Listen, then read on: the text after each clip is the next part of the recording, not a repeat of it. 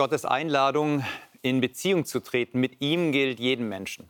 Egal ob arm oder reich, jung oder alt, gesund oder krank.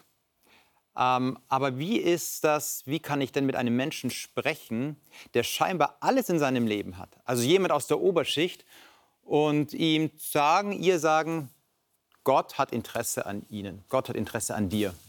Ist das möglich? Wie ist das möglich? Oder wo sind Unmöglichkeiten? Darüber sprechen wir heute.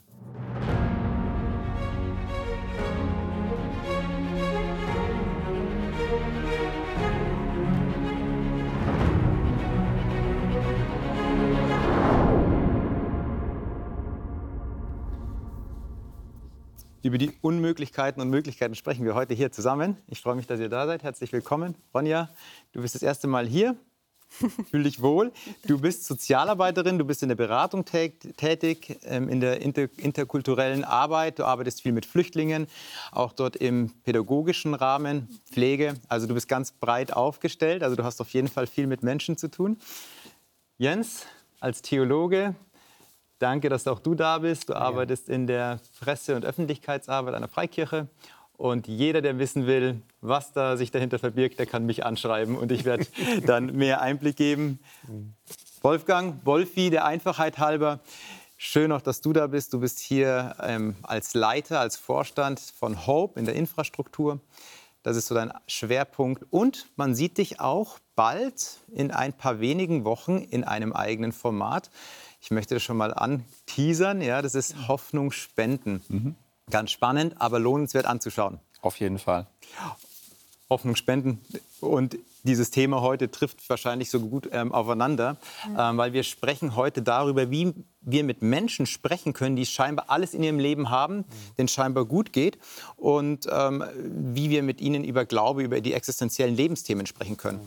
Und wir schauen gleich in die Bibel rein. Wir schlagen 2. Könige Kapitel 5 auf. Da ist eine Geschichte, die ähm, ja vielleicht gar nicht so unbekannt ist, aber die ganz viele Themen aufmacht. Und wir lesen dieses, diese Geschichte jetzt aber unter der, unter der Prämisse, wie wir mit Menschen, mit den Höhergestellten, mit der Oberschicht in Kontakt treten.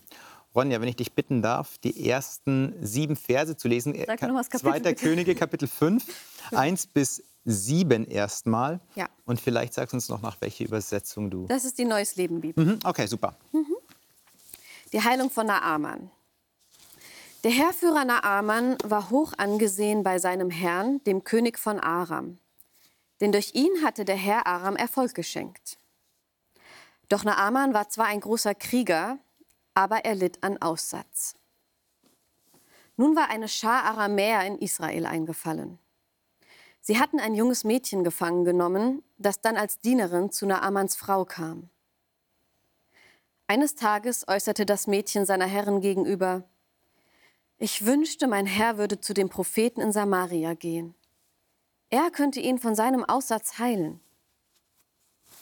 Naaman ging und erzählte seinem Herrn, das und das hat das Mädchen aus Israel gesagt. Da befahl ihm der König von Aram, reise zu dem Propheten. Ich werde einen Brief an den König von Israel schreiben. Naaman brach auf. Er nahm zehn Talente Silber, 6000 Schekel Gold und zehn Prachtgewänder mit. In dem Brief, den er dem König von Israel gab, stand, mit diesem Brief schicke ich dir meinen Diener Naaman. Ich möchte, dass du ihn von seinem Aussatz heilst. Als der König von Israel das las, zerriss er seine Kleider und sagte, dieser Mann schickt mir einen Aussätzigen, damit ich ihn heile. Bin ich Gott, dass ich töten und Leben geben kann? Seht und begreift doch, dass er nur nach einem Vorwand sucht, um Streit mit mir anzufangen. Dankeschön. Also sehr skurrile Geschichte fast, ne, wenn man das mal so komprimiert hier liest, was da alles für unterschiedliche Ebenen aufgemacht werden. Wir fangen mal ganz am Anfang an. Wenn ihr lest, wie der Naaman beschrieben wird, wie dieser Mensch beschrieben wird, mit gewissen Assoziationen. Äh, was, was fällt euch auf? Was wird da in euch hervorgerufen? Wie stellt ihr euch diese, diese Persönlichkeit Naaman vor? Naja, zunächst mal wird ja gesagt, dass er ein, ein äh, erfolgreicher Kriegsherr ist oder ein Kriegsheld hier in Vers 2 ähm, und, äh, oder Vers 1 auch in, in mhm. Kapitel 5 und dass er sozusagen ganz nah am König ist. Also das, mhm. das muss wohl wie so ein oberster General ja, für, die, für die Streitmacht äh, des entsprechenden der Aramäer oder der Syrer hier in, als Nachbarstaat von Israel muss eine sehr hohe Position gewesen sein, die er da mhm. innehatte mhm. und sehr erfolgreich innehatte. Mhm. mhm also das sind jetzt sehr viele Einzelheiten auch. Äh, sehr viele Adjektive mhm. gebraucht. Ein trefflicher Mann heißt es in der Luther-Übersetzung, der Wert gehalten war. Ähm, also das ist nicht nur so ein, ja, ein oberer Kriegsherr, sondern äh, schon was Besonderes. Ich habe da mal in der, im Hebräisch noch nachgeschaut, was mich da verwundert hat. Dieser, dieser, dieses Wort, was hier steht für ähm, für das er Wert gehalten war von dem Herrn, ist ein Wort, das auch in 5. Mose vorkommt, in Kapitel 6, Vers 26, wo es darum um den aaronitischen Segen geht, dass der Herr sein Angesicht über dir erheben soll. Also das heißt es eigentlich, das Pane, äh, Pane Nas, so heißt es, ist die Wurzel. Also das ist so ein Mann, scheinbar, der eine ganz große, ja auch Persönlichkeit ist, der auch einen gewissen Segen vielleicht ähm, gibt. Jetzt ist aber trotzdem verwunderlich, zu lesen, dass das hier ein Aramäer ist, durch den aber Gott Segen gibt. Äh, warum denn durch den Aramäer? Warum nicht Israel? Also normalerweise ist doch das Volk Gottes das auserwählte Volk und nicht die Aramäer. Warum gibt Gott bitteschön einem Heiden Sieg über Israel? Ja, das ist ja auch die Frage, ob, ob ähm, dem Naaman das wirklich so bewusst war. Das stand ja, steht ja hier so drin, denn durch ihn, durch Naaman hatte der Herr Aram Erfolg geschenkt. Ich weiß gar mhm. nicht, ob das dem Naaman so bewusst ist. Ich bin jetzt der, durch den der Herr, Yahweh, äh, dem König Erfolg schenkt. Mhm. Ist, ja, ist ja eine interessante Frage. Also was war ja. da so die Beziehung? Genau, genau. Äh, seht ihr, seht ihr da irgendetwas, wo ihr sagt, ah, okay, macht Sinn, dass, dass der Naaman ist, der von Gott diesen Segen bekommt? Oder Sieg. Erstmal Sieg. Oder, äh, Sieg. Ja, Sieg. Ja. genau, ist ein Sieg. Unterschied. Ne? Also die, äh, wenn wir die Geschichte des Volkes Israel lesen, äh, gerade in der, auch in der Frühzeit, da merken wir, dass äh, das Volk Israel, nachdem es sich äh, gesettelt hatte in, im Volk im Land Kanaan, immer wieder abgefallen ist von Gott. Mhm, mhm, und dass sie ständig Schwierigkeiten hatten an den Grenzen mit, mit den Philistern, mit den Syrern hier, den Aramäern. Äh, und dass Gott sozusagen sich zurückgezogen hat, seinen Schutz zurückgezogen hat, wenn die Leute, das Volk Israel, sich abgewendet haben von mhm, ihm. Mhm. Und die Konsequenz war, dass sie militärische Konflikte von außen hatten mhm, ja, und äh, sich auch teilweise nicht mehr wehren konnten. Ja. Und ich vermute mal, dass das hier so ein ähnliches Element ist, dass das Volk äh, äh, Gottes sich abgewendet hat, nicht gehorsam war Gott gegenüber und dann sozusagen das, man könnte sagen, eine Strafe Gottes war, dass es sie preisgegeben hat, den Angriffen den, der Aramäer gegenüber. Mhm. Mhm. Und wenn ich ihn jetzt beschreiben würde, dann, also was an dem Mann besonders war, war, dass er erfolgreich im Krieg war. Der hat besonders viele Menschen getötet. Ja. Darum hat sein Herr ihn sehr wertgeschätzt. So, mhm. Ich weiß nicht, mhm. ob wir jetzt aus unserer Perspektive das auch so sehen würden, wenn ein ausländischer Kriegsherr in unserem ja. Land besonders viele tötet, dass wir sagen, der ist von Gott gesegnet. Mhm. Ähm, mhm. und mhm. ja, in der Bibel wird alles mit, oder im Alten Testament wird fast alles mit Gott in Zusammenhang gebracht, ja. auch die ausländischen Kriegsführer. Und äh, was ich aber auch noch hinzufügen wollte, ich meine, es ist ein bisschen komisch, weil es da immer noch im Präsens steht, aber eigentlich ist das Vergangenheit. Also der mhm. hat an Aussatz gelitten und ich frage mich, ob dem mhm. Mann schon seine Gliedmaßen also das ist eine furchtbare Krankheit, die absterben, die Gliesmaßen, ja, ja? also ja, wo man auch irgendwann seine Nase verliert mhm. und die Körperteile vergammeln. Ich glaube nicht mehr, dass der so groß und stark und mächtig und bei seiner Frau und zu Hause und seinem Herrn, normalerweise haben die Aussätzigen irgendwo abwärts, aus, also auswärts, auswärts gelebt, außerhalb der menschlichen Gesellschaft. Mhm. Das ist ein ganz hoher, starker, vielleicht auch sehr blutrünstiger, brutaler Mann, erfolgreich im Krieg gewesen, der ganz tief gefallen ist und alles in seinem Leben eigentlich verloren hat, was ihn ausgemacht hat. Mhm. Und auch so eine, so eine, so eine Schwäche zu zeigen hier. Also ähm, nach außen habe ich Erfolg, nach außen hin geht es mir gut, nach außen hin habe ich eigentlich alles, aber das dann war. so, das war alles. Das, es zerrinnt so zwischen den Fingern. Du kannst es nicht halten. Ne? Also, Völlig vorbei. Es, es ist vorbei, genau. Ist ja auch unheilbar gewesen. Im Gegensatz dazu, das Mädchen wird ja auch beschrieben. Mhm. Oder das Mädchen, die junge Frau, so kann man auch übersetzen, das hebräische Wort. Diese junge Frau wird auch beschrieben. Wo, wo, wo sind denn da für euch die Unterschiede und weshalb auch diese Kontrastierung zwischen einer Amann und dem Mädchen? Also ich möchte noch mal kurz einhaken, was diesen Aussatz angeht. Äh, die mhm. Bibel beschreibt mit dem Wort Aussatz gewisse eine gewisse mhm. Vielzahl an Hautkrankheiten. Ja? Und natürlich gibt es die Form von Lepra, ne, wie, mm. wie, du mhm. beschreibst, dass also das, äh, mit als Folge zu Verlust von Gliedmaßen führen kann. Aber es gibt ja so auch so andere Hautkrankheiten noch, mhm. wie wir, wir kennen die Schuppenflechte oder, oder andere Dinge, ja, äh, wo die Haut Ekzeme hat oder so. Und äh, damals war das ja wahrscheinlich noch nicht so ausgeprägt. Also wir haben im, im, Alten Testament die Vorschrift, dass die Leute sich absondern mussten, dass sie zum Priester gehen mussten, der musste das anschauen, was für eine Art das war. Ne? Und wir wissen das bei Naaman nicht. Mhm. Wir wissen nicht, ob es jetzt Lepra war, mhm. ob es eine andere äh, Ekzemkrankheit war oder wissen wir nicht. Ja? Ich vermute mal, äh, dass es sehr störend war, aber noch nicht so schlimm, dass er jetzt aus der Gesellschaft ausgeschlossen wäre. Mhm. Denn sonst wäre das komisch gewesen hier mit, dem, äh, mit diesem dem König, gibt den Begleitschirm und so weiter. Also mhm. das scheint bei ihm noch nicht diese Stufe gewesen zu sein, wie es jetzt bei Lepra gewesen wäre. So. Ja. Aber es war, ist trotzdem ein, ein Punkt, der werteachtet ist, so als jedoch er war aussätzig. Ja. Also ja. jedoch ist so ein Gegensatz nochmal, der aufgemacht wird je nachdem, wie schlimm auch die Krankheit ist. Aber äh, man würde das nicht so äh, vielleicht ihm zuschreiben. Ja? Er ist dieser gewaltige Mann, hat aber doch etwas an sich haften, was ihn irgendwie äh, vielleicht mehr an den Rand drängt mhm. oder, oder irgendwie ausmacht. Ja? Es ist nicht nur, nur, nur der Erfolg, nicht das Große, sondern auch eben das Zerbrechliche, eben auch die Krankheit. Und vor der kann er sich nicht wehren. Ja. Da kann er nicht in den Krieg ziehen, ja. sondern da sind ihm die Hände gebunden. Da ist er auf jemand vielleicht anders angewiesen. Und jetzt wird dieses Mädchen ja auch beschrieben, also dieses, diese junge Frau, also der gewaltige, der gewaltige, ähm, dieser gewaltige Heerführer und dann dieses Mädchen, die junge gegen den großen, gegen den gewaltigen Herrscher, die Sklavin gegen den Hauptmann, die Namenlose gegen den Vortrefflichen, also sie wird ja nicht mit mhm. Namen genannt. Mhm. Ähm, weshalb wird zu dieser Kontrast zwischen diesen beiden Menschen, zwischen diesen zwei Protagonisten so aufgemacht in dieser Art? Was, was empfindet ihr dabei, wenn ihr das so, so lest, den Text?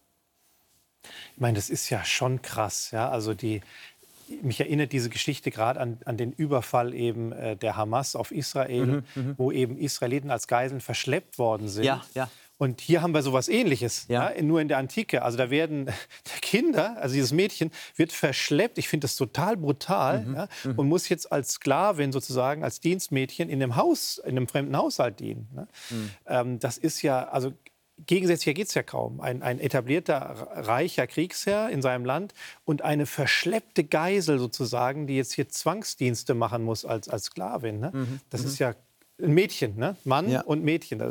Gegensätzlicher geht es wirklich kaum. Mhm, mh. Das Bild ist ja relativ stark. Ja? Also wie du sagst, das mhm. ist eine Sklavin, die ist verschleppt worden. Du hast es jetzt auch in die politische Situation gerade reingebracht. Das muss man sich jetzt mal überlegen, wenn eine verschleppte Person auf einmal Worte ausspricht wie hier, nämlich, ach, dass mein Herr wäre bei den Propheten. Was, was passiert da? Also ein, ein, eine Frau, ein Mädchen, sagt, ich wünschte dem, der mich verschleppt hat, eigentlich das Gute. Also was muss in einem Menschen passieren? Also ich, ich denke, zwei Sachen sind, also es sind ja mehrere Sachen. Es ist immer so, was ist alles nicht gesagt in der Geschichte? Mhm. Es ist ja nicht mhm. gesagt, wie lange hat der Naaman äh, schon damit zu tun? Also mhm. er wird ja sicher nicht gesagt haben, oh, ich habe Aussatz, hm, blöd. Mhm, mhm. Also er wird ja auch schon Sachen unternommen haben. Die scheinen ja alle nicht gewirkt zu haben. Dann ist ja. die Frage, wie lange ist das Mädchen denn da gewesen? Weil offensichtlich ging es ihr, also auch wieder ist nicht gesagt, aber es kann ihr dort wahrscheinlich nicht so schlecht gegangen sein, weil sonst würde sie nicht sagen, ach mein armer Herr, mhm. dem geht so mhm. schlecht. Es wäre doch mhm. schön, wenn er das, äh, wenn er nach Samaria gehen könnte. Dann würde es ihm wieder besser gehen. Also wenn sie total schlecht behandelt werden würde und sie da als Sklavin, was weiß ich, Fußabtreter wäre, ist ja die Frage, würde dann sagen, ach mein armer Herr, dann mhm. auch endlich zum Glück. ja, die haben so schlecht. Ist gerade gut, dass es ihm so schlecht ja, geht. Ja, also anscheinend ja. steht auch nicht wortwörtlich drin, aber kann man ja so ein Stück weit vielleicht nehmen. Anscheinend ist mehr oder weniger in, in der Kultur damals respektvoll mit ihr auch umgegangen worden, weil sie hat eine Beziehung zu, zu dem Ort, zu der Familie, wo sie hin verschleppt worden ist, ja aufgebaut. Mhm. Also sie wünscht dem ja was Gutes, was ja schon interessant ist. Mhm. Also da kann man schon ja auch ein paar Sachen draus sagen, die wahrscheinlich eher im Hintergrund so gelaufen sind. Ja, ja. Und das Spannende an der Geschichte eben ist, sie hat die wichtigen Beziehungen. Sie hat das relevante mhm. Wissen. Mhm. Ähm, Also sie bringt am Ende den großen Erfolg. Mhm. Und es ist nicht seine Körperkraft, seine angesehene Position. Also alles, was er hat und erreicht hat in seinem Leben, Mhm. nützt ihm in den relevanten Fragen nicht mal, um zu überleben. Also je nachdem, wie schwer die Krankheit jetzt war. Mhm. Aber retten, Re- Rettung kommt von einem Ort, der nicht aus seiner Schicht stammt, sondern von etwas, Ja. was er auch einfach verwerfen könnte. Also er hätte auch an der Stelle jetzt sagen können, was interessiert mich das Geschwätz von dieser kleinen Sklavin. Erstaunlicherweise hat auch er Respekt vor ihr. Aber Mhm. sie hat auch Mut. Also ich meine, man muss sich das ja, Ja. auch mal Ja. vorstellen. Was wäre denn jetzt, wenn sie gesagt habe, hier, äh, geh nach Samaria, da kannst du geheilt werden und da wird- wäre nichts passiert. Also, Ja, das ist Glaube nämlich geht er hat hin sie. mit dem Sehr ganzen, Glaube. ja, sie hat Glauben, sie hat Mhm. Mut. Er geht dahin mit den ganzen Sachen ja und so weiter und dann passiert nichts. Wow, also man muss auch schon dann wirklich glauben und Ja. Mut haben zu sagen, so weiß wird es passieren. Und, und das, ist, das ist schon so ein Punkt. Ne? Also da, da erlebt sie Gott als jemanden, der sie eben nicht rettet vor den Aramäern. Ja. Also d- wenn sie nach ihrer eigenen Glaubenserfahrung gefragt werden würde, dann würde sie sagen, ja, ich habe ja, ich hab Gott vertraut. Es ist ja ein gläubiges Mädchen. Ich habe Gott vertraut, aber er hat mich nicht gerettet vor den Aramäern. Also das, man darf das auch nicht zu leicht sehen. Die hat ihre Familie verloren. Die hat ihre Familie nicht mehr wiedergesehen. Ihre Heimat hat sie verloren. Auch schön, dass eine Naaman, die Ehefrau, gut und nett zu ihr waren, aber sie hat erstmal einen ganz großen Verlust gehabt, eine ganz große Krise. Wie kann ich mir denn bitte als Christ meinen Glauben bewahren, gerade in solchen Zeiten, wo ich das verliere und gleichzeitig einem anderen Menschen, der in einer existenziellen Not ist, der auch vielleicht hierarchisch über mir steht, so ein Vorbild sein und ihn ähm, nicht aus den Augen verlieren. Also wie kann ich mich nicht in meinem eigenen Leid verlieren, meinen Glauben bewahren und empathisch sein mit einem anderen Menschen? Das ist eine echt schwere Frage. Äh, ich, also ich stelle es mir so vor, dass dieses Kind zwar eine kollektive Katastrophe erlebt hat, also dass Gott sein Volk nicht schützt und die Aramäer, die Syrer eingreifen können und sch- Ja. Geisel nehmen oder verschleppen. Ja. Auf der anderen Seite muss sie aber doch eine persönliche Beziehung zu diesem Gott gehabt haben. Ja. Sonst hätte sie nicht an den Propheten geglaubt. Äh, äh, sie, hat, sie hat gemerkt, da ist etwas Höheres, eine Macht da, die das Menschliche und alle Kriegsführung weit übersteigt. Und darauf macht sie ihn aufmerksam. Das heißt, dieses kleine, schwache Kind, was so verletzlich und so ähm, ja, so unwert erscheint, ja, hat eine Verbindung zu einer Macht, die größer ist als alles, was der König von Syrien erreichen kann. Und das ist das Paradoxe hier an dieser Ja, ja, ja.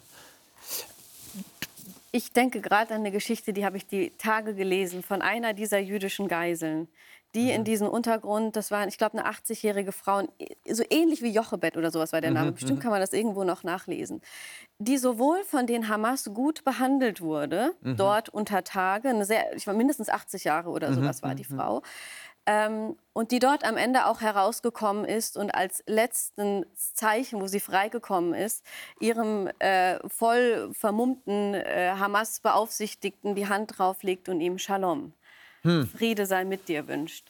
Und ich finde das so besonders, weil weder ist Naaman, der sie gekidnappt hat, hier ein völliger Unmensch Ja. möglicherweise, noch ähm, wird sie durch diese schlimme Erfahrung zu einem Unmenschen.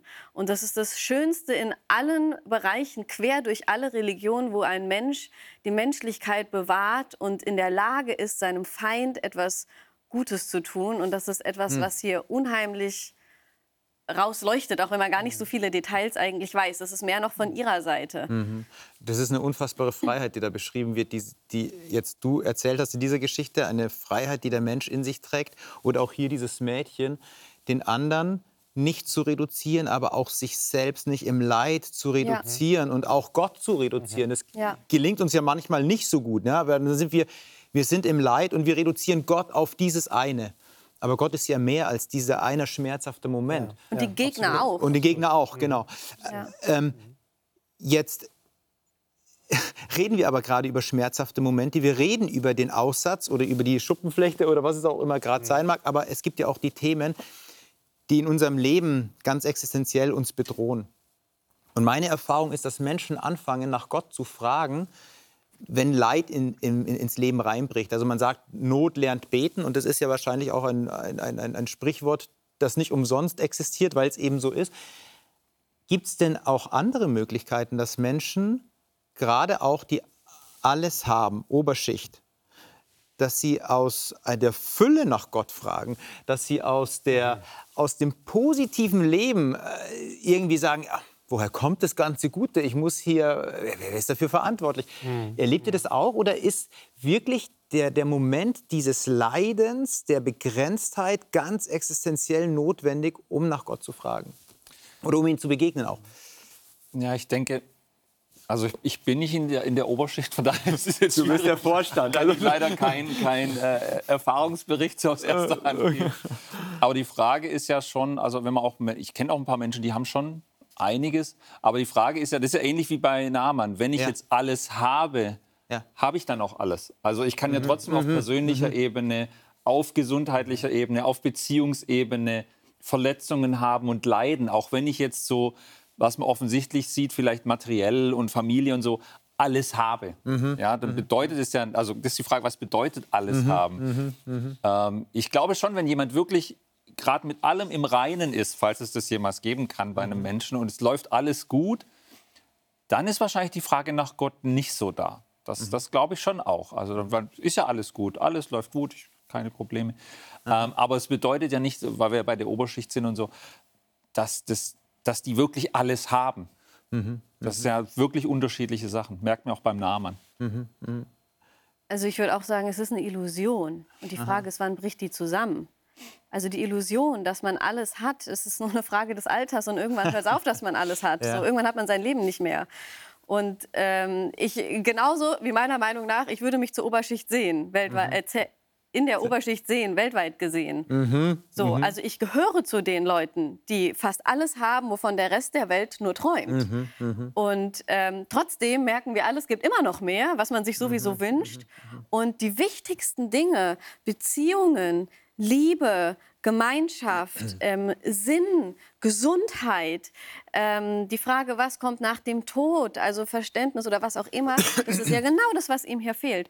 Und ich glaube auch, dass gerade wenn man jetzt noch weiter in die Oberschicht geht, also je reicher, ich könnte mir auch vorstellen, desto einsamer, vielleicht in vielen Dingen auch desto leerer. Also auch unsere westliche Welt wird immer säkularer. Ja. Es wird auch immer sinnentleerter, immer materialistischer. Mhm. Also äh, was ist die Oberschicht und wer sagt, die haben alles? Oder mhm. haben die nicht vielleicht sogar weniger als die manchen glücklichen Leute, die im Ausland irgendwie mit ihren paar Sandalen noch mhm. lachend gesehen mhm. werden? Mhm. Mhm. Haben die Freude? Ja, ja, ja Reich an ja. was sind sie denn? Ja, ich, also, ja, also genau. Ich glaube, das kann man nicht so schwarz-weiß malen. Ich glaube, es gibt schon auch wirklich glücklich. Also ich kenne auch Leute, die haben viel ja. und die sind auch glücklich. Und ich glaube auch nicht, dass die in einer Illusion leben. Ich glaube, was du ja, also wie ich dich jetzt verstanden habe, es gibt ja auch verschiedene Zeiten. Mhm. Und ich glaube, es gibt auch schon, also bei Leuten, die ich kenne, gibt es Zeiten, da sind sie einfach nicht so empfänglich für Gottes Botschaft, weil gerade alles super läuft. Das ist ja bei uns auch so. Das ist ja oft auch mal so, wenn alles gut super läuft, das fühlt man sich Gott nicht unbedingt so nah, wie wenn man auch Probleme hat. Oft das ist ja so ein Paradoxon. Mhm. Und ich glaube schon, aber schon auch, dass es wirklich Menschen gibt, die in der jetzigen Situation, wo sie sind, schwierig zu erreichen sind für Gottes Wort. Mhm. Ganz einfach. Muss man sich auch irgendwo, also ja. habe hab ich so erlebt und, und, muss man sich, denke ich, auch irgendwo klar machen. Von daher, und die können auch glücklich sein, die können auch, läuft alle super, prima. Also das gibt es schon auch, muss man auch fairerweise mhm. sagen. Mhm. Ja. Kann, ich, kann, man das so ganz äh, provokant sagen? Ist das Gute, das einem im Leben dann widerfährt und das Gute, was man hat, eigentlich eine Illusion im Letztendlichen? Also hier dieser Naaman, der hatte ich nenne jetzt das trotzdem nochmal Erfolg oder Sieg, je nachdem, also wie man das jetzt ähm, ins heutige Leben übertragen will. Das ist jemand, der erfolgreich war, der siegreich war, der alles hatte, der, der, der gut war. Und letztendlich ist es nichts, wenn ich euch so zuhöre. Also letztendlich. Ähm, momentan. Aha, okay. Also das heißt, man muss als Christ, um, als, äh, um, um Gehör zu finden als Christ, immer in das Defizit kommen und sagen, schau mal, das ist doch nicht so gut, wie du denkst. Nee, nee, ich nee, will euch ein bisschen rauskitzeln. Das, das ist gut. Nein, nein, Aber, äh, ich würde das umdrehen und mhm. sagen, es geht um, also die Frage ist, äh, erkenne ich meine Bedürftigkeit? Ja. Mhm. Gibt es Bedürfnisse, die noch nicht befriedigt sind? Ja? Mhm. Äh, ich würde mal sagen, das hat, wurde ja gerade schon gesagt, dass der, das, das Leben, das wir heute haben in unserer westlichen Situation, gerade in Deutschland, mhm. wenn es uns gut geht, ne, das ist sehr immanent. Das heißt, auf das Diesseits mhm, bezogen. Mhm, ja. Mhm. Das Diesseits, geht es mir gut, habe ich materiellen Wohlstand und so weiter. Das ist das, das größte Ziel und das deckt auch bei vielen Leuten alles ab. Ja. Und wenn die damit zufrieden sind, dann haben die aus ihrer Sicht alles und dann ist kein Bedarf mehr da für was Transzendentes, für was Übernatürliches, für was Höheres. Ja. Und ich glaube, dieser dieser Bedarf wird einem vielleicht erst dann bewusst, wenn bei manchen eine gewisse Leere entsteht. Mhm. Wenn sie sich mhm. fragen, was ist denn der Sinn? Was kommt nach dem Tod? Ja? Äh, Gibt es über das, was ich mit meinen Augen sehen kann, noch mehr? Ne? Wenn, solche, äh, wenn solche inneren Verlangen oder Bedürfnisse geweckt werden, wie auch immer, mhm. dann sehe ich da Türen, die offen sind für eine Transzendenz oder für Gott. Ja? Mhm. Wenn das nicht der Fall ist, dann sehe ich auch Schwierigkeiten, wie du sagst, die Menschen mhm. irgendwie zu erreichen. Also es muss schon eine Frage da sein, die ein Mensch es mitbringt. Es muss eine Offenheit da sein, ja, dafür, so würde ich mal behaupten. Mhm. Mhm. Und ich merke einfach, Wohlstand, Wohlstand, das ist meine These, Wohlstand macht diese Offenheit kaputt, ja, mhm. reduziert das. Oder überdeckt sie auch vielleicht überdeckt eine Zeit auch, lang, ja. ja. Ähm, und wenn dann auf einmal sowas kommt wie äh, Krankheit, Tod, Leid, Verlust, wird diese Decke vielleicht dann doch wieder weggezogen und dieses eigentliche, die eigentliche Sehnsucht wird ähm, offenbar. Der, der Naaman, der wird ja dann zu dem König geschickt, beziehungsweise der, der König von Aram schickt dann dem König von Israel eine, ähm, eine Nachricht. Das Mädchen, ich finde das ganz mutig, die ja dann sagt, geh erst mal zum Propheten. Also wir haben im Alten Testament nur zwei Lepra-Heilungen. Äh, das ist zum einen, oder Aussatz, das ist zum einen Miriam und zum anderen Naaman. Also das heißt, die spielt echt eine ganz schön mutige Karte, dieses Mädchen, dass sie sagt, aha, da gab es doch mal Miriam, die Schwester von, von Mose und Aaron. Die ist gesund geworden. Ja, das ist doch ganz klar, dass Gott jetzt den Naaman gesund macht. Ich hoffe, er ist nur beim Propheten. Und ich wünsche ihm beim Propheten zu sein. Also eine echt mutige Karte. Der Naaman kommt zu dem König. Der König Joram, ein König, der, so heißt es von ihm, in den Sünden Jerobiams wandelte. Du hast es kurz angesprochen. Das war jetzt nicht so der größte Götzendiener, den man sich vorstellen konnte, sowas wie Ahab oder so. Das war jemand, der einfach so diese, diese Höhen, also diese, diese Heiligtümer, das, was Joram, äh, Jerobiam eben gebaut hat, um vom Tempel abzulenken, das hat er auch getan. Und jetzt reagiert dieser König auf den, auf den Brief. Und ich merke da schon so eine gewisse Diskrepanz zwischen dem König von Israel und dem, dem Mädchen, hm. wie sie mit der Situation umgehen. Wie erklärt ihr euch das? Also, was meine ich damit? In meinem Gedanken wäre doch klar, wenn das Mädchen aus dem Exil sagt, da wäre doch ein, ein Mann, ein Prophet, dass der König das mindestens genauso auf dem Schirm hat wie das Mädchen. Das wäre richtig. Allerdings sehen wir hier schon, wie er reagiert, äh, dass er das als militärische Provokation auffasst. Mhm. Und das ist natürlich als König mhm. erstmal sein erster Gedanke. Ja? Mhm. Politik, äh, Angriffe, Kriegsführung und so weiter. Und da kommt jetzt was ganz Komisches. Wie kommt der auf den Gedanken daher? Also ne, der Kriegsherr kommt jetzt und, und, und will da irgendeinen mhm. Prophet. Also ähm, da merkt man, der ist schon, also das ist ein, eine natürliche Reaktion. Ja? Der sucht jetzt Anlass um für Streit sozusagen. Ja, ne? ja, ja, ja, Hätte natürlich, also wenn das geistlich gedeutet hätte, hätte er das so machen können. Ja. Aber als König muss der so in seiner politischen Auseinandersetzung gewesen sein, dass er einfach nur noch diesen Blick hatte, vermutlich. Mhm.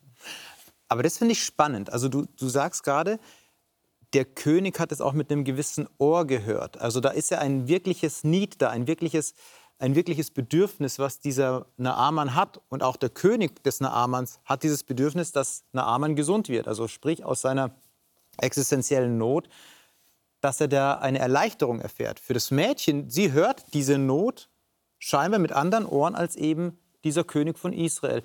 Ähm, ich, ich, will das mal ganz praktisch machen. Wenn ihr mit jemandem ins Gespräch kommt, mit jemandem, der über Glaube, Religion, Spiritualität euch so fragt, konfrontiert, und euch auch so ein Stück provoziert, seht ihr das dann als, ein, als einen persönlichen Angriff an? Oh, oh, das ist eine Kriegserklärung? Oder seht ihr das als, ein, als die Frage so nach den tiefen Themen an?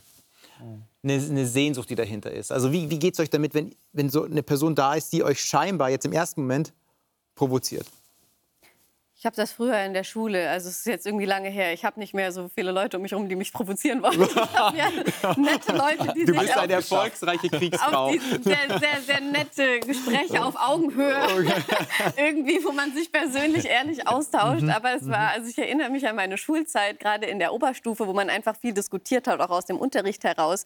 Und ich hatte einige Leute um mich rum, die es geliebt haben, mich zu provozieren, auch Mhm. auf die Schippe zu nehmen, so anzugreifen. Und ich habe immer gemerkt, das sind die, die sich am meisten dafür interessieren. Mhm, Alle anderen wären weggegangen und es waren die, die es wissen wollten. Und die nochmal und die hintenrum und die rechts. Und ich fand das spannend. Und bis ich irgendwann so ein bisschen dahinter gestiegen bin, weil ich gemerkt habe, die interessieren sich richtig, aber die würden sich nie die Blöße geben, zu sagen, kannst du mir das nicht mal erklären so. Sondern es kam dann immer so von oben herab und ein bisschen lächerlich. Aber je länger die Zeit ging, desto mehr habe ich gemerkt, habe, das sind eigentlich die, ähm, die wirklich sich drüber Gedanken machen. Also es war schon spannend. Aber du musstest dich entscheiden dafür, das auch so bewusst so wahrzunehmen. Also nicht so, ich bin jetzt provoziert, sondern da ist mehr dahinter.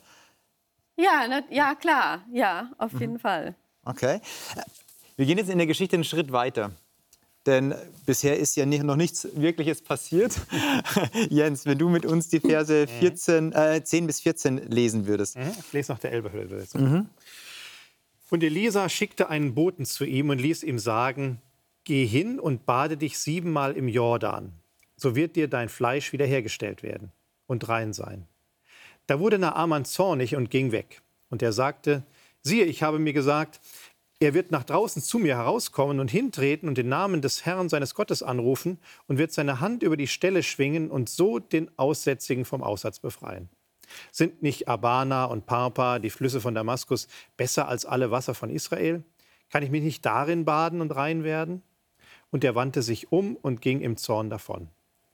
Da traten seine Diener herzu und redeten zu ihm und sagten, mein Vater, hätte der Prophet eine große Sache zu dir geredet, hättest du es nicht getan? Wie viel mehr, da er nur zu dir gesagt hat, bade und du wirst rein sein. Da stieg er hinab und tauchte im Jordan siebenmal unter nach dem Wort des Mannes Gottes. Da wurde sein Fleisch wieder wie das Fleisch eines jungen Knaben und er wurde rein. Okay, jetzt haben wir das Happy End schon fast. Der Naaman ist gesund geworden. Wer hätte es gedacht? Also tatsächlich das zweite Mal ist diese Heilung an Aussatz passiert hier oder an dieser Hautkrankheit.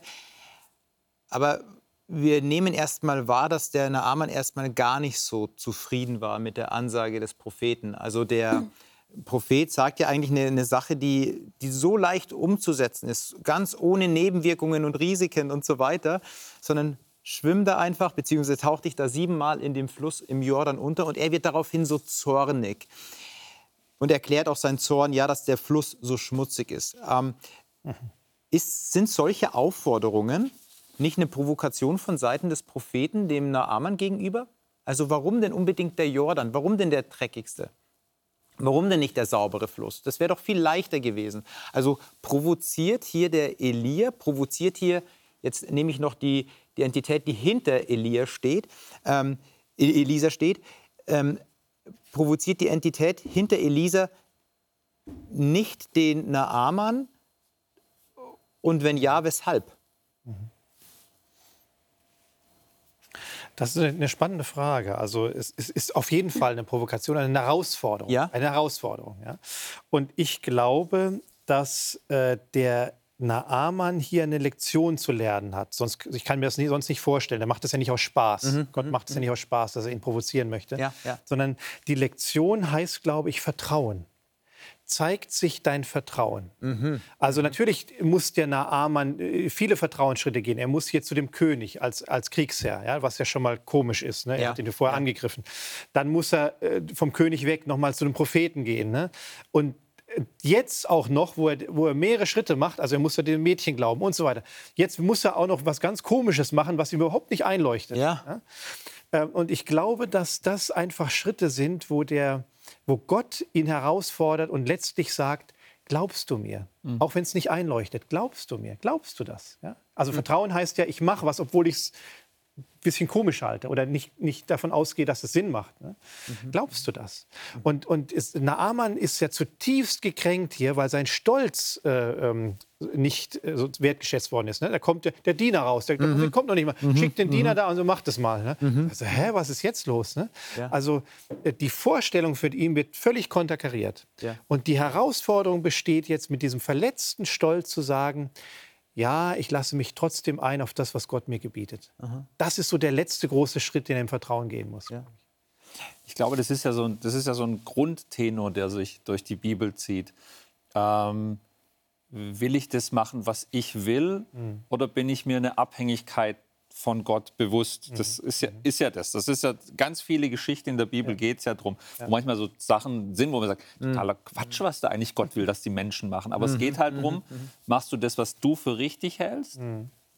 Oder sagst du, hey, ich bin abhängig von Gott mhm. und das bin ich mir laufend bewusst. Und das ist hier, glaube ich, auch so. Also klar, natürlich ist es Unsinn, das zu machen, aber ähm, eine Creme drauf und so weiter, hätte man sagen können, ja, die Creme hat geholfen. Dass es offensichtlich nicht hilft, sich in so einem dreckigen Bach siebenmal unter, dass das rein medizinisch Quatsch ist. Mhm. Das war mhm. vielleicht sogar ja wichtig, um zu sagen, hey, es geht nicht darum, was jetzt du denkst, was gut ist, sondern abhängig zu werden von diesem Gott der Israeliten, also von, von, von diesem mhm. äh, Gott des anderen Volkes, was es ja sogar auch war. So. Ja, ja.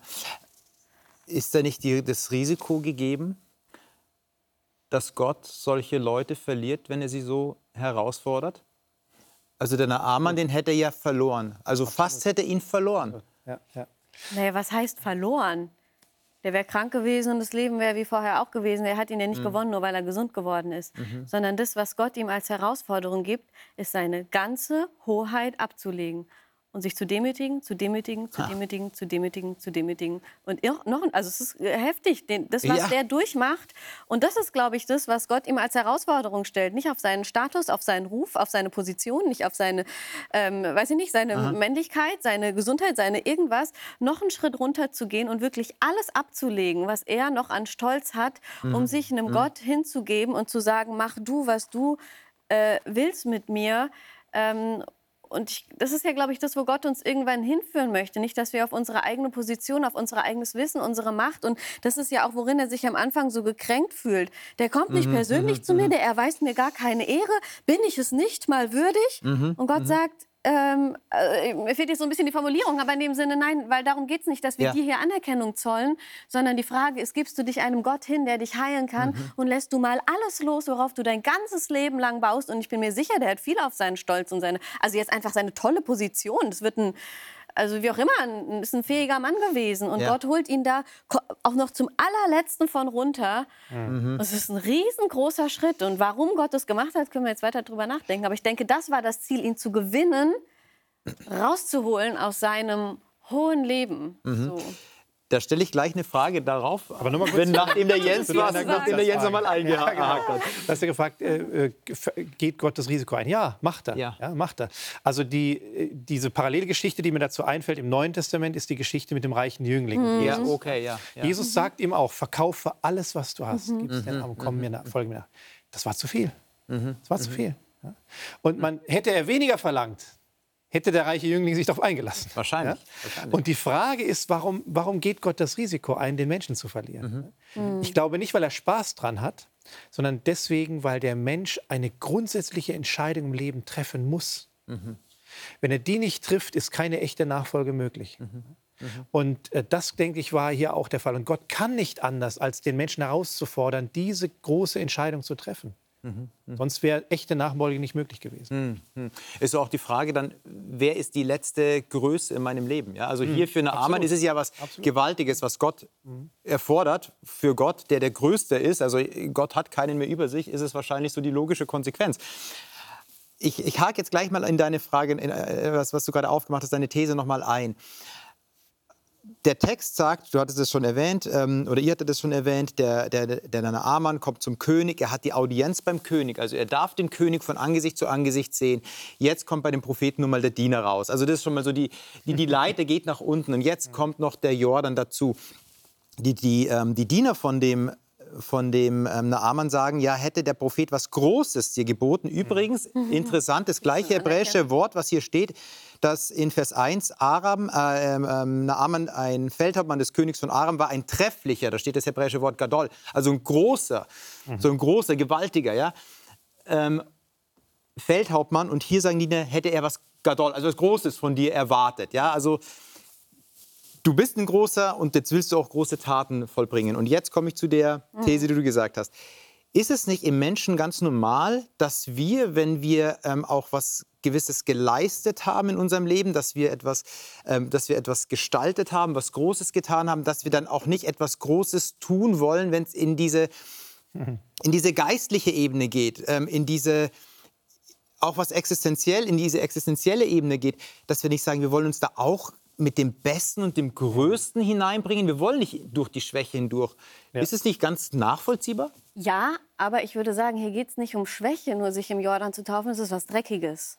Und er möchte etwas machen, was man mit seiner Anerkennung und einer sauberen Kleidung machen kann und nicht sich in die Drecksarbeit begeben. Und wenn ich jetzt, also jetzt, um in dem Bild zu bleiben, es ist ja genau das, was Jesus selber macht. Es ist genau das, worum es im Evangelium geht, dass die Größten freiwillig sich niederknien, um die Drecksarbeit zu machen. Und er sagt, ich bin ein Großer und Großes ist für mich würdig. Und Jesus sagt, ich bin auch ein Großer und ich bin bereit, mich in das Dreckige zu begeben, um den Leuten zu dienen. Und das ist, glaube ich, die Herausforderung. Es ist nicht schwer, für einen großen Dinge zu tun, für die man Anerkennung kriegt. Er wäre gerne in den Krieg gezogen, er weiß, dass er es kann. Aber die Frage ist, hätte er sich vielleicht auch hingesetzt und seiner Dienerin die Füße gewaschen? Wahrscheinlich niemals.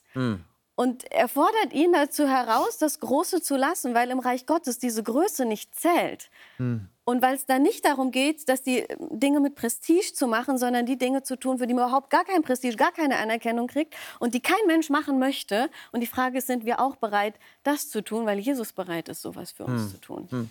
Ich, ich, also ich würde, ich würde dem nur bedingt zustimmen, weil, weil ich sagen würde, ähm, hm, aber wer macht dann was Großes? Also es Ja, passieren müssen ja, also es Kleine. werden uns tun, uns passieren auch große Dinge für Gott. Wenn man das jetzt so zu Ende denken würde, dann würde jeder nur ein Diener sein. Und es würde nichts Nee, wenn du deine Großes. Demut gelernt hast, darfst du auch was Großes machen. Genau, das ist doch die Frage. Ja, ja, also ja Wenn sie dir deine Demut bewusst Große? ist. Genau, das ist, ja, das ist ja so die Frage. Ja, Also ja. ähm, ich glaube, das liegt auf einer anderen Ebene. Und zwar auf der Ebene der wirklich dieser Klarsein, ich bin abhängig von Gott. Mhm, In allem, was ich tue, ist Gott das Mittelpunkt und nicht ich. Also dieser, dieser Punkt, geht es letztendlich darum, was ich toll finde, was ich machen würde?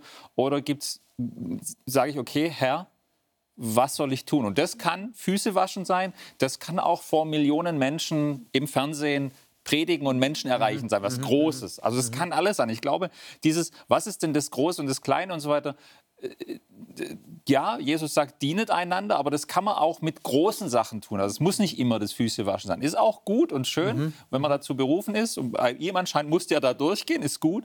Aber ich glaube, das ist gar nicht der Punkt, sondern der Punkt ist wirklich der so, was gehe ich, geh ich dahin, was, was jetzt hier gerade der, der Prophet sagt, oder gehe ich dahin, was Jesus sagt? Egal, was es ist. Es kann ja auch sein, irgendjemand hat vor großen Sachen total Angst. Also kann ja auch sein. Von daher glaube glaub ich, man muss einfach da die Ebene ein bisschen wechseln und so wirklich sagen, äh, um was geht es hier so in, in, in der Tiefe so. Ich glaube, das ist ein ganz spannendes Fenster, was gerade aufgemacht wird. Ja? Also was ist groß, was ist klein, wie definieren wir das? Wir sind leider schon fast am Ende.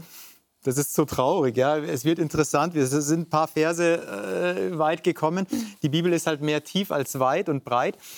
Ähm, was ich noch so zum Schluss feststellen möchte, ist, eigentlich ist die Heilung des Naamans eine ganz unmögliche Sache gewesen. Also allein schon davon, dass er eben krank war, als auch darüber, dass er ähm, mit, mit der Fragestellung, hätte es das Mädchen nicht gegeben, hätte das Mädchen nicht gesprochen, hätte das Mädchen einfach ihre äh, Situation akzeptiert, er wäre nicht gesund gewesen, hätte der, Elia, äh, die Elisa nicht gehört, dass der König sein Kleid zerrissen hat, der, Eli, der, der Naaman wäre krank geblieben. Wäre Naaman nicht in diesen Fluss gegangen, in den Jordan gegangen, er wäre krank geblieben. Hätte es nicht die Diener gegeben von, äh, von dem Naaman, er wäre krank geblieben. Also so die ganze Unmöglichkeit der Heilung ist hier schon, schwingt hier mit und trotzdem ist er gesund geworden. Ich finde das eigentlich eine ermutigende Botschaft hier in diesen Versen. Ja, ein Mann, der sich vielleicht, der, der, der weit oben ist, der sich anfangs wehrt, aber Gott erreicht sein Herz trotzdem, danke schön, dass ihr eure Gedanken hier geteilt habt und dieses, wir werden jetzt noch hier zusammensitzen und weiter diskutieren, aber das machen wir jetzt hier, wenn die Kameras aus sind. Und von Ihnen darf ich mich jetzt hier verabschieden an der Stelle. Ich wünsche Ihnen, dass Sie den Text noch weiterlesen und dort auch noch mit dieser Geschichte von Naaman mitschwingen und auch merken, wie Gott in dieses Leben dieses reichen Mannes, der scheinbar alles hatte, aber eben das Eigentliche doch nicht, wie sie ihn begleiten können hier in der Geschichte. Ich glaube, dass dieser Naaman auch so ein Stück ein Paradebeispiel ist, dass es eine Sehnsucht gibt, und C.S. Lewis wird es so beschreiben, dass es eine Sehnsucht im Menschen gibt, die mit nichts auf dieser Erde gefüllt werden kann. Und das ist der beste Beweis, dass wir für eine andere Welt gemacht sind. Ich wünsche Ihnen alles Gute, bleiben Sie behütet und bis nächste Woche.